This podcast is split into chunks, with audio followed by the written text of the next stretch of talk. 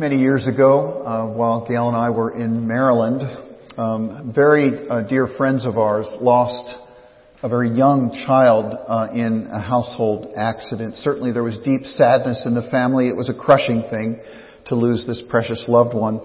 At the vigil uh, in the hospital, uh, as she hung on to life, um, the pastor of this family um, made this exhortation to the family. Um, she or, or, this statement: it, "She will recover if you believe." What he said after she passed away made it even worse, if possible. If you believe, she will come back to life. Those well-meaning, I'm sure, but misguided words um, haunt me um, to this day. Uh, at a first reading of Psalm 91, you could get a, uh, the impression that it presupposes the possibility of a trouble-free life now, in this time. And yet we look around, not just seeing families that suffer, but in our own nation, as our uh, Pledge of Allegiance goes, uh, uh, under God, indivisible with liberty and justice for all, and yet our our peace uh, in this country uh, is fragile as glass.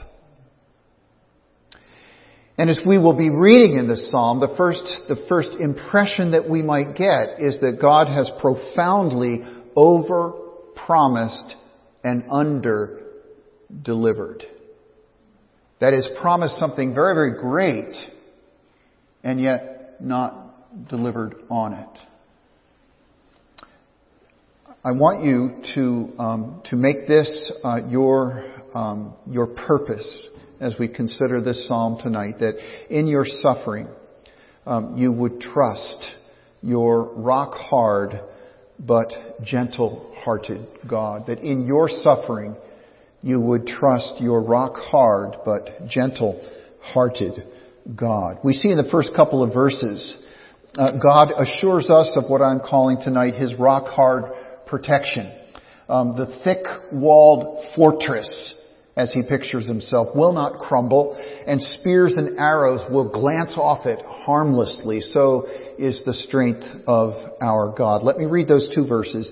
He who dwells in the shelter of the Most High will abide in the shadow of the Almighty.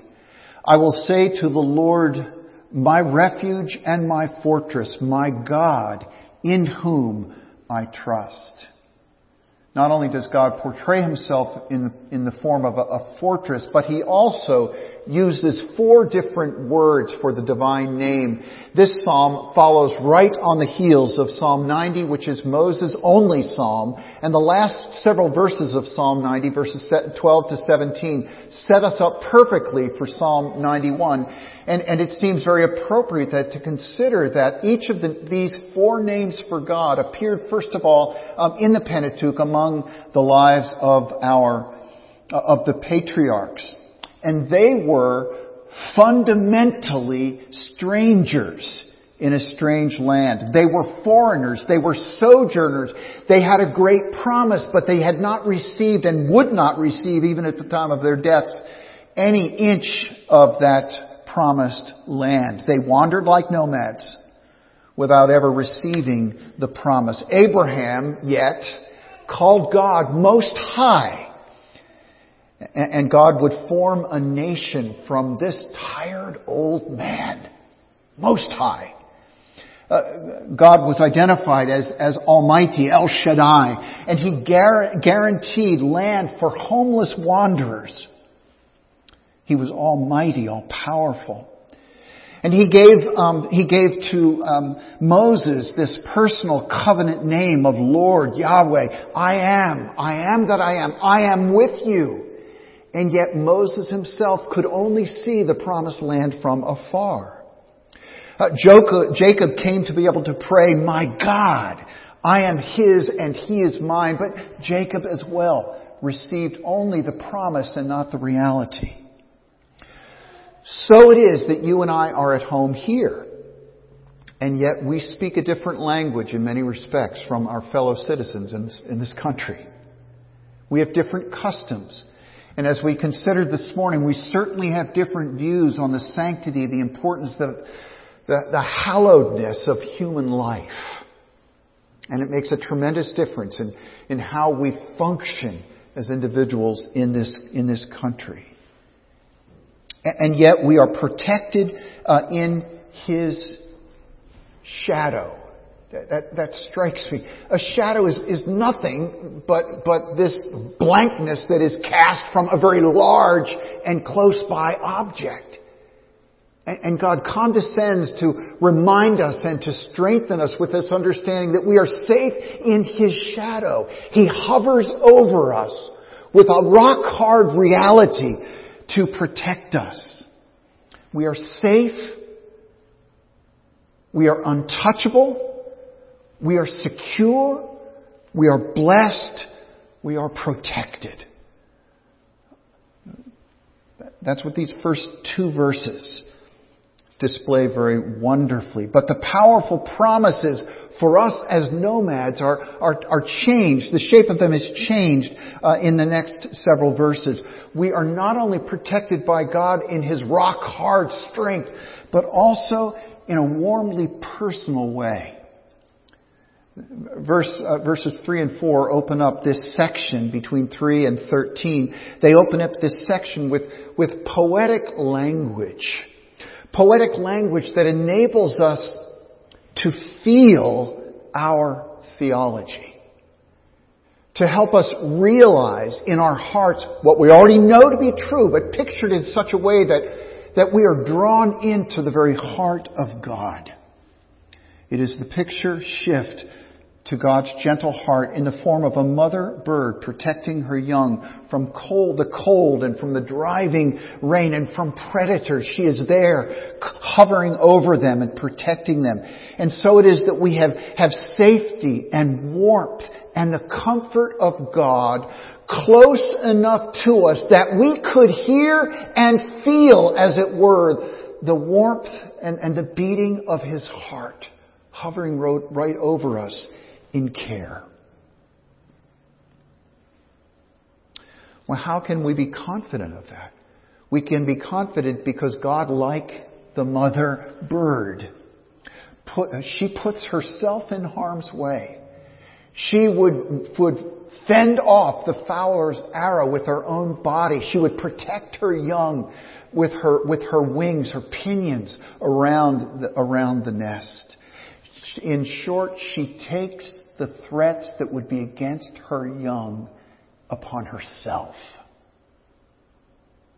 She has self-sacrificial love in the warmth of her heart.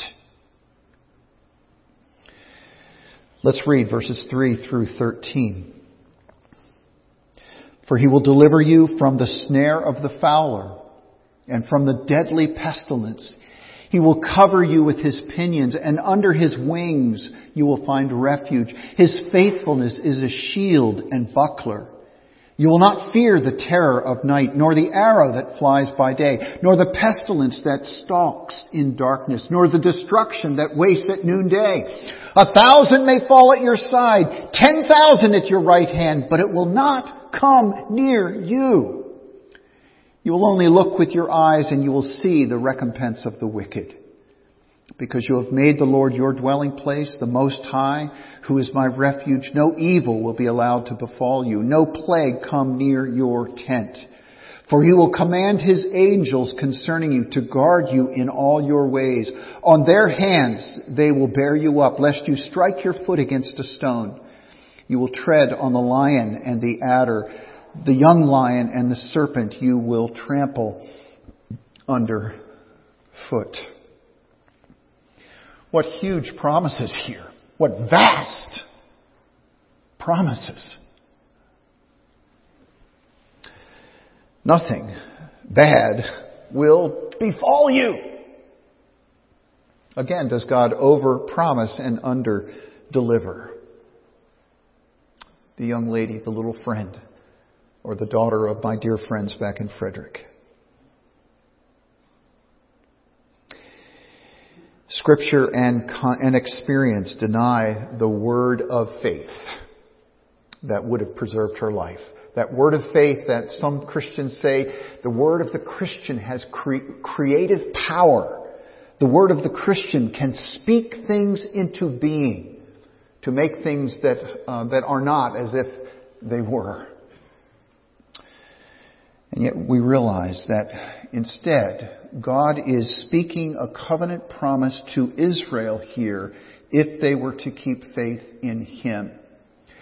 We see in the book of Leviticus chapter 26 and other places, and certainly chapter 28 of Deuteronomy, there are, there are promises that line up directly with, with virtually all of these lavish promises in, in Psalm 91 if Israel would, would but believe, then she would receive all of these blessings in her promised land. Uh, there would be, verse 5 of our text here says that there would be nothing, she'd have nothing to be afraid of. Luke 26 says, none shall make you afraid. Verse 7 and 8, uh, thousands will fall, ten thousands at your right hand and Leviticus says, you shall chase your enemies and they'll fall before you. Five of you shall chase a hundred and a hundred of you will chase ten thousand. These are God's promises. If Israel were to be faithful, if she were to be faithful to the covenant, God says, because you made the Lord your dwelling place, you receive these blessings, verse 9. Uh, Leviticus says, I will make you my dwelling place if you are faithful. Uh, verses 3 and 6 again of Psalm 91, they, uh, I will deliver you from pestilence and from the plague.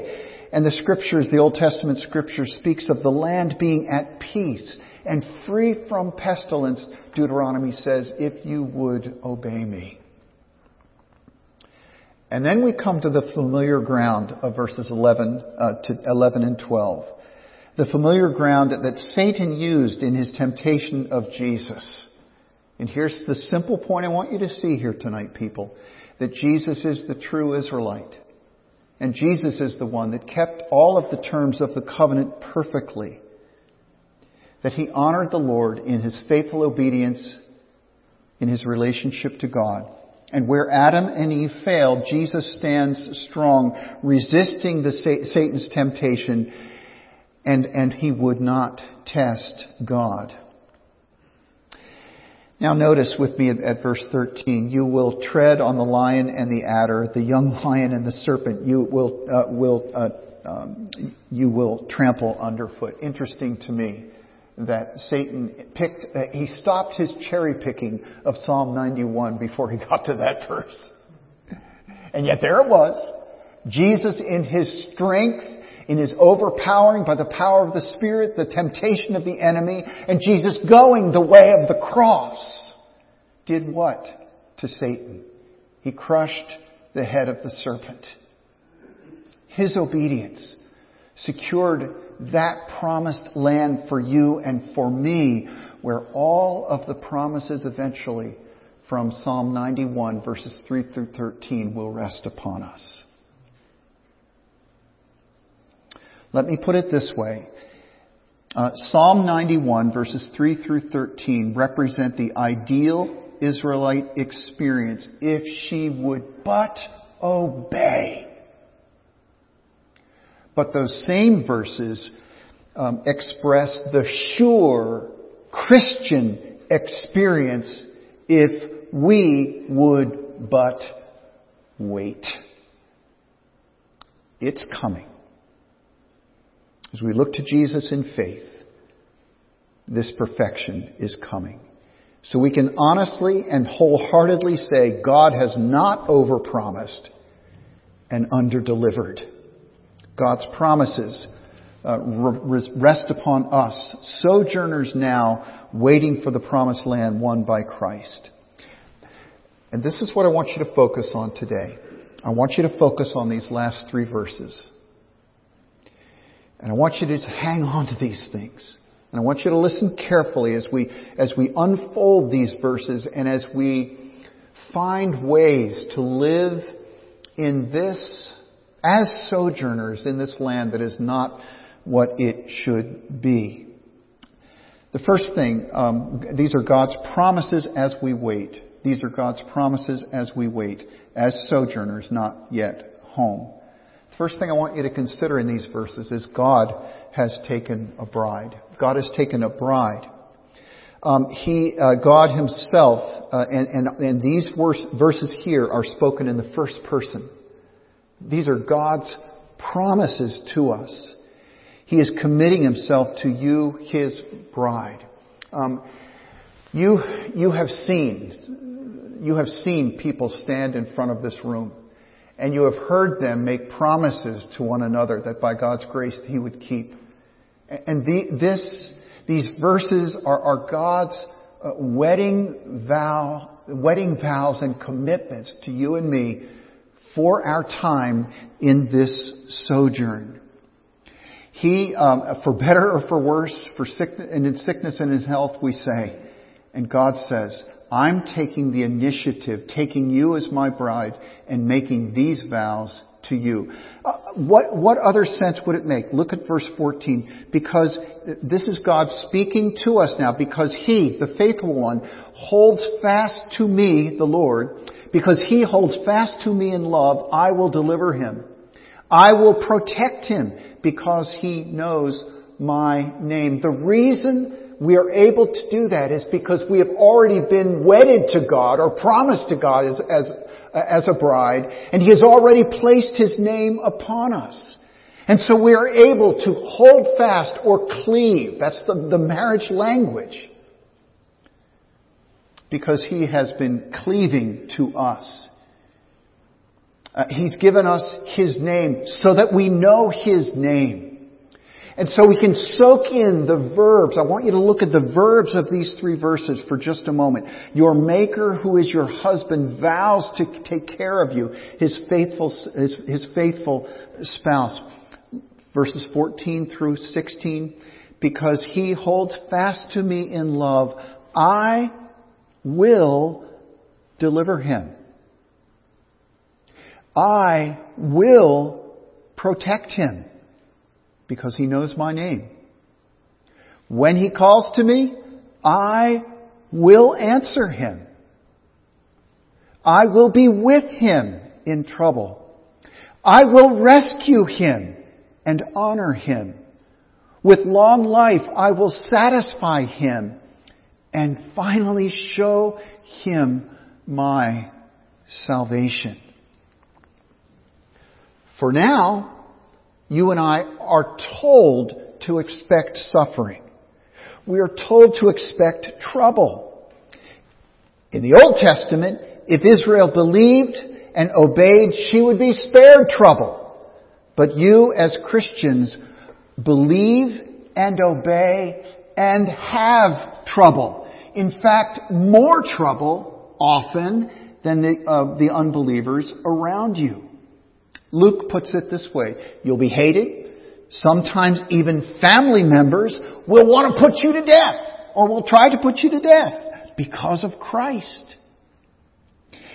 And yet Christ gives us peace and, and, and an understanding and, and joy in Him in this great paradox. A paradox, young friends, little, the shorter people among us, a paradox are things that just don't seem to fit together. They don't seem to square up nicely. And this is the way the Lord Jesus puts it. Not a hair on your head will perish. Not one will be lost. Nothing will touch you. Nothing will hurt you while you are being killed. By your endurance, you will gain your lives. There is no conflict in Jesus' mind that as we go through suffering in this life and even lose our lives, that we can also say our lives have been perfectly preserved, preserved and will be, will be um, reconstituted um, in heaven. Uh, uh, the Lord, uh, Paul puts it this way in Philippians: "You will be grant, it will be granted to you not only to believe on Him." But also to suffer for him. It will be granted to you to suffer. along with faith, you'll be granted to suffer. I love what uh, C.S. Lewis says about this. I didn't go to religion to make me happy. I always knew a bottle of port would do that.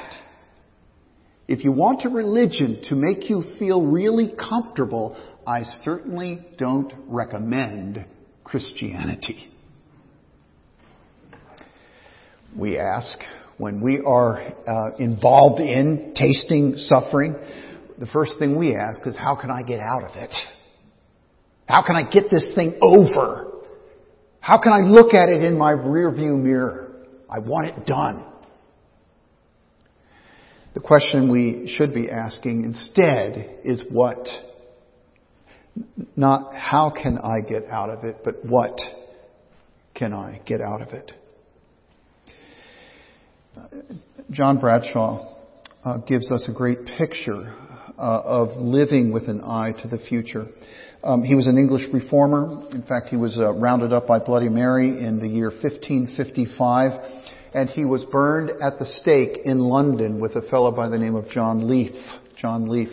And, and these were, um, these were um, John Bradshaw's words uh, right as they, as they were being torched and would soon be dead. He said, Be of good comfort, brother, for we shall have a merry supper with the Lord this night. They can't take anything away from us, John Leaf, my brother. Have, have good cheer. Hold on. We'll soon be dining with the Savior. You see, we are bruised in this world, but we are also bruising Satan's head when in the midst of suffering, in the midst of trouble, we are able to make a declaration like that, they can't win. They can't win. Because I am connected to Jesus and I'm going to see him soon.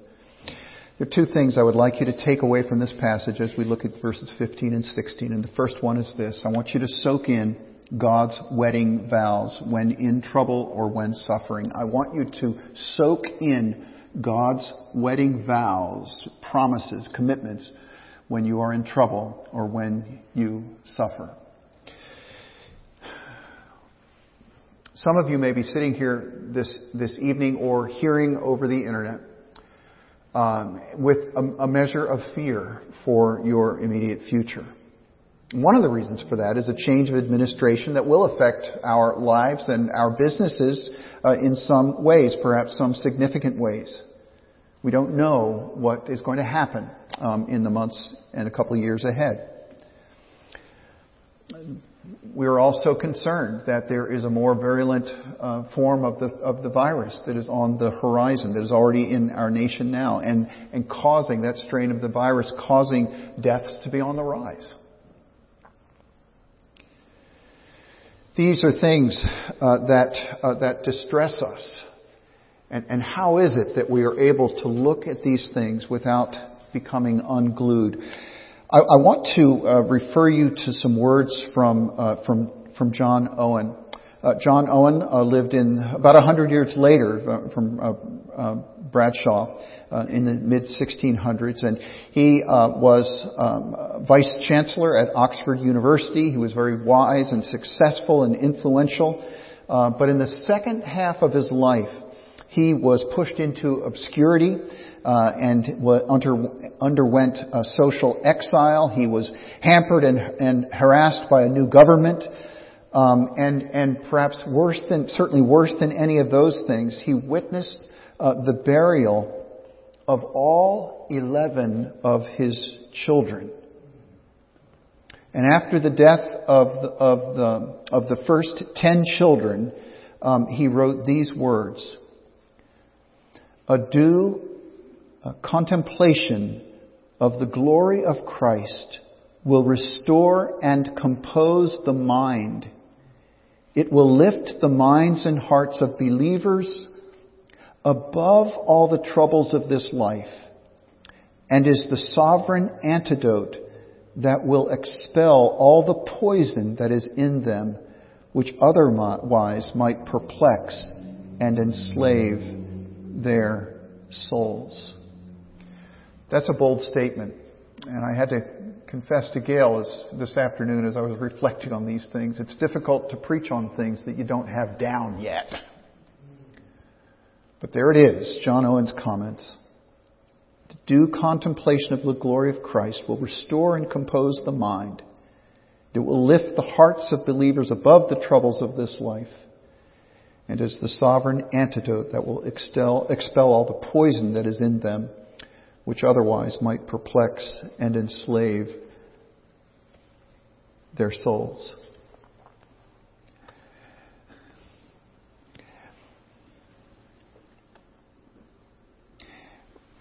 What can help us? When He calls to me, this is the promise of God. When He calls to me, I will answer Him. I will be with him in trouble. I will rescue him and honor him. We can be confident that the heart of Jesus is never cool towards us. He never departs from us out of irritation or shame. J.I. Packer puts it this way Your faith will not fail while God sustains it. You are not strong enough to fall away while God is resolved to hold you. You are safe and secure in the loving grasp of Jesus, no matter what befalls you.